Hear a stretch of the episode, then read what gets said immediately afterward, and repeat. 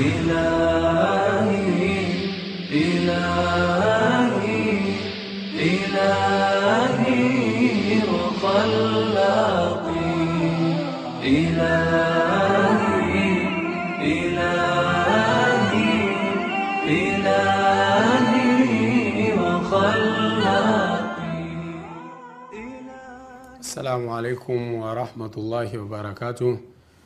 إن الحمد لله نحمده ونستعينه ونستغفره ونعوذ بالله من شرور أنفسنا ومن سيئات أعمالنا. من يهده الله فلا مضل له ومن يضلل فلا هادي له. وأشهد أن لا إله إلا الله وحده لا شريك له وأشهد أن محمدا عبده ورسوله. يا أيها الذين آمنوا اتقوا الله حق تقاته ولا تموتن إلا وأنتم مسلمون. يا أيها الناس اتقوا ربكم الذي خلقكم من نفس واحدة وخلق منها زوجها وبث منهما رجالا كثيرا ونساء واتقوا الله الذي تساءلون به والأرحام إن الله كان عليكم رقيبا. يا أيها الذين آمنوا اتقوا الله وقولوا قولا سديدا يصلح لكم أعمالكم ويغفر لكم ذنوبكم ومن يطع الله ورسوله فقد فاز فوزا عظيما. أما بعد فإن أصدق الحديث كتاب الله وخير الهدي هدي محمد عليه الصلاة والسلام وشر الأمور محدثاتها وكل محدثة بدعة وكل بدعة ضلالة wa kulla dalalatin fi nnar. Ndugu zangu watazamaji wetu wa Africa TV, uh, karibuni katika kipindi cha darsa ya bulughu lmarami kitabu cha Alhafidhu Ibnu Hajari lasqalani rahimahullah, ambacho kimekusanya hadithi zinazozungumzia hukmu mbalimbali mbali ya uh, hukumu mbalimbali mbali za hii dini yetu tukufu, dini ya Kiislamu uh, leo tutaiangalia hadithi ya 17 ambayo inaendeleza mada tuliyokuwa nayo katika hadithi ya 16 kuhusiana na kuzisafisha ngozi za mizoga na kuzitumia. Maana yake kutwaharika baada ya kuzisafisha. Hadithi ya leo kutoka kwa sahaba salama ibnu lmuhabaq katika bulughu lmarami hadithi imekuja hivi. An salamata bni lmuhabaq radiallahu anhu qal qala rasulullahi sal llahu wasallam hadith kutoka kwa salama ibn lmuhabaq mtume anasema dibaghu juludu lmaitati tahuruha. Yani kuisafisha ngozi kuzisafisha ngozi za mzoga ndiyo tahara yake. Ndiyo usafi wake. Hapo zinakuwa tahara hazina neno. Ni hadithi ambayo ameisahihisha ibnu hibban. Sahahahu ibnu hibban. Hadithi kwa urefu wake. Tukirudi katika masadir vitabu ambavyo ibn hajari amezitoa hizi hadithi na ibn Hajar ameamua kufanya ufupi. Wakati mwingine hadithi anaikata anachukua sehemu ya ushahidi tu inapohusiana na ile maudhuu yake.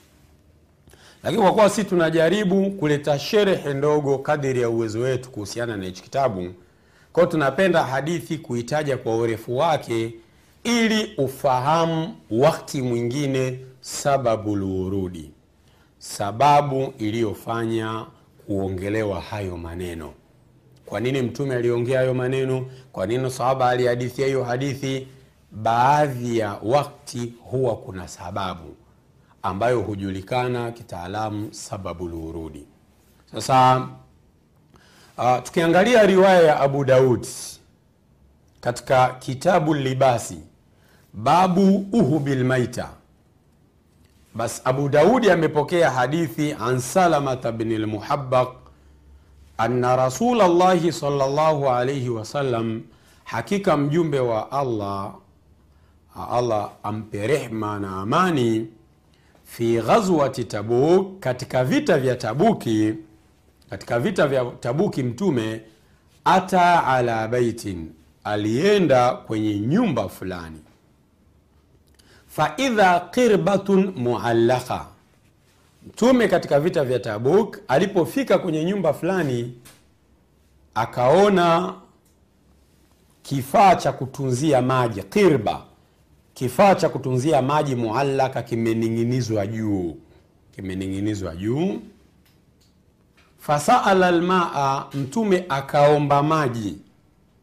Yani naombeni maji. Baada ya kuona kifaa cha kutunzia maji na taban kilikuwa kimetengenezwa kutokana na ngozi mtume akaomba maji. Faqalu wale watu waliokuwa pale wakasema kumwambia mtume ya rasulllah ewe mjumbe wa allah innaha maita. Hakika ngozi hiyo iliyotengenezewa kifaa hicho imetokana na mnyama mzoga mnyama ambaye amekufa bila kuchinjwa au amechinjwa kinyume cha kisheria au si mnyama ambaye akichinjwa kuchinja kunampa uhalali wa kuliwa. Hii yote ni mizoga tu. Kwa hiyo ni mzoga mtume akasema dibahuha tahuruha. Kusafishwa kwa hiyo ngozi ndiyo tahara yake. Ko kama imesafishwa ndo mkatumia kutilia maji hamna neno ndiyo maana yake pia amepokea imam ahmad bni hambal an aishata radiallahu anha qalat kutoka kwa mama aisha. Hizi ni riwaya tofauti tofauti za hii hadithi na ni kwa urefu wake ili upate picha nini kilitokea mpaka mtume akaongea hayo maneno. Mama aisha anasema suila nabiyu sallallahu alaihi wasalama an juludi lmaita mtume aliulizwa kuhusiana na ngozi za mzoga. Faqal mtume akasema kujibu hilo swala dibaghuha tahuruha. Kusafishwa kwake. Ndiyo tahara yake. Zikisafishwa zikatoka najisi na uchafu na harufu mbaya hiyo ndiyo tahara yake hizo ngozi hii ni hadithi ambayo ameipokea imam ahmad angalia katika musnad aisha pia katika bulughu lamani ya albanna kitabu tahara katika mlango tathiru ihabi lmaita uh, bidibaghi.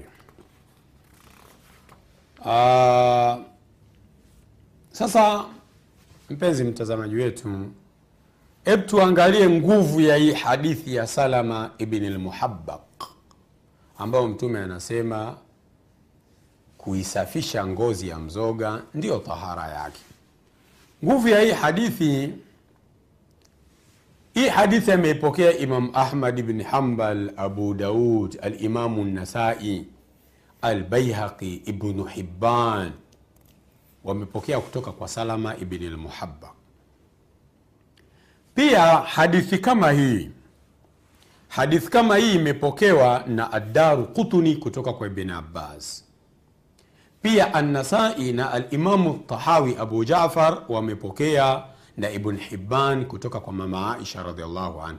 Yaani angalia ilivyopokewa katika njia tofauti tofauti na wapokeaji tofauti tofauti kutoka kwa masahaba tofauti tofauti. Salama bin lmuhabak ibn abbas aisha sasa miongoni mwa wasomi walioisahihisha ni ibnu hibban pia alhafidhu ibnu hajari lasqalani katika atalkhis atalkhisu lhabir fi takhriji ahadithi rafii alkabir. Alimamu lmanawi taban sahibu faidhi lqadir ameisahihisha pia addaru qutuni na annawawi. Hii ni kwa mujibu wa taudhihu lahkam ya albasam kwamba hao wasomi wamesaisha pia wanasema hii hadithi inayozungumzia kuitoharisha ngozi baada ya kuisafisha kwamba ikisafishwa itakuwa ndo tahara yake wanasema jaa an arbaata ashara min assahaba, masahaba kumi na nne wamepokea hiyo hadithi kuonyesha nguvu yake na usahihi wake na ni jambo ambalo ni maarufu mtume aliliongea, wengi wamelisikia. Na pia ashekhu lalbani rahimahullah ameisahihisha hiyo hadithi katika sahihu ljami ni hadithi ya 3360 idhan falhadithu biidhnillahi sahih. Hadithi haina neno. Na katika kipindi kilichopita tuliona riwaya ya imam muslim ikiongea maneno yanayofanana nayo idha dubigha lihabu fakad tahur. Idhan hakuna shaka katika usahihi wa hii maudhuu nzima ya kutoharika ngozi baada ya kufanyiwa usafi. Ama huyu sahaba aliyepokea hii hadithi salamatu ibnu lmuhabaq au inasomeka pia muhabiq lakini muhabaq ndio maruf alimamu sanaani katika subulu salam amezungumza maneno mafupi sana kuhusiana na salama ibni lmuhabaq amesema salama bni lmuhabaq sahabiyun huyu ni sahaba amepata ile sharaf utukufu wa kuwa ni sahaba wa mtume salllahu alaihi wasallam yuaddu fi lbasariyin anahesabika ni katika wale wakazi wa basara masahaba wa basara na rawa anhu ibnuhu sinan miongoni mwa watu waliopokea hadithi kutoka kwa salama bin lmuhabaq ni mwanawe ambaye anaitwa sinanu ibni salama ibni lmuhabaq pia walisinan aidan suhba. Hata huyu sinan ambaye ni mtoto wa salama pia naye ana usahaba kwa maana naye ni sahaba wa mtume radiallahu anhu anasema assanaani. Tukija katika kipengele cha chambuzi za kilugha. Katika kipengele cha chambuzi za kilugha uh, neno juludu ni jamu. Na wasomi wa lugha wasema ni jamu taksir. Hii ni jamu taksir katika zile aina tatu za jamu. Jamu lmudhakari salim kama muslimuna jamu lmuannathi salim kama muslimat na jamu taksir kama jildu julud bait buyut daru diyar manzil manazil wa hakadha sasa juludu ni jamu umoja wake ni jild waljildu ghishau ljismi ngozi ni maarufu. Ni ambayo inafunika mwili ghishau ljismi almaita mzoga. Mzoga ni kitu gani? Kisheria tunaposema mzoga alhayawanu ladhi mata hatfa anfihi ni mnyama ambaye amekufa mwenyewe au amechinjwa kinyume na utaratibu wa kisheria. Hii ni kwa mujibu wa taudhihu al ahkam sasa twende mapumziko insha allah. Tukirudi hapa tuingie ndani katika mafunzo ya hii hadithi. Shakara llahu laka wabaraka